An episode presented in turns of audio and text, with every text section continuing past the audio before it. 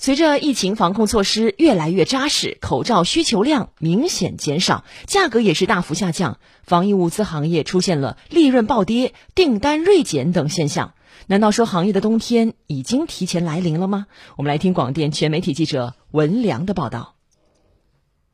这个要毛十五块钱二十五个，这个是七块钱一包十个。上午，在市区一家药店内，两种一次性口罩的价格分别是六毛钱和七毛一只。在另一家药店，一次性外科医用口罩价格也很亲民，十块钱一包，有十个，还有一个十九块八，也是十个，十个，对，还有是十六块八，也是十个。我们是医用外科的，他那种就是防护的。药店经理孔女士介绍，现在来店里买口罩的基本上是个人居多，每天的销量在三四百个，但价格要比三四月份跌了很多。前就最高的时候，我们要卖二十几块钱，一包就是哎十个，两块钱一个，跌了一倍以上。在行业内做了十多年医用物资的孔女士告诉记者，由于疫情防控成效显著，口罩需求量明显下降。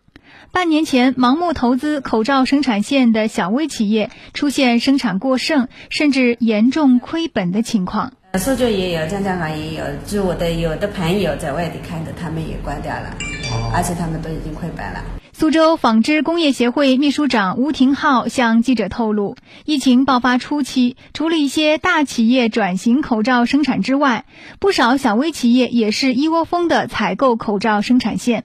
一条口罩生产线的价格从原本的三十万元涨到了一百万，甚至一百二十万元。随着疫情的平稳，口罩销量快速回落，盲目投资的风险开始显现。大家就争着争着那个降价。据我们了解，有些企业家刚刚买回来两两套口罩生产线，没多长时间，他就把这两条线。要对位转让的，当没有人买的时候，不看好的时候，说实话，你打对折也没有人要。据了解，目前口罩面料、熔喷布的价格跌了一大半，防护服面料价格也同步下跌了不少。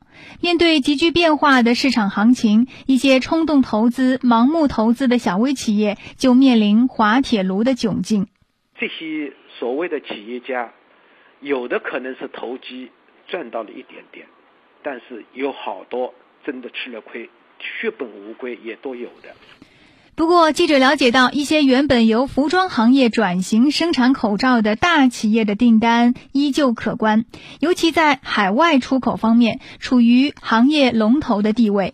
往往美国的口罩还是我们中国的这些好企业在做。有一个上百亿的一个企业，原来的服装企业，那么美国商务部就点名了。就是认为它是优质的，中国的这个企业是优质的，所以他们的口罩就叫我们来做。当单子从三月份开始做到了八九月份还在做。业内人士分析，这个防疫物资行业在下半年已经是微利，不会再出现像之前的货源紧缺、价格暴涨的情况。整体来看，市场需求已经进入常态。因此，口罩生产企业及时转型或者走联合组团发展的模式，可能有利于抵御行业风险。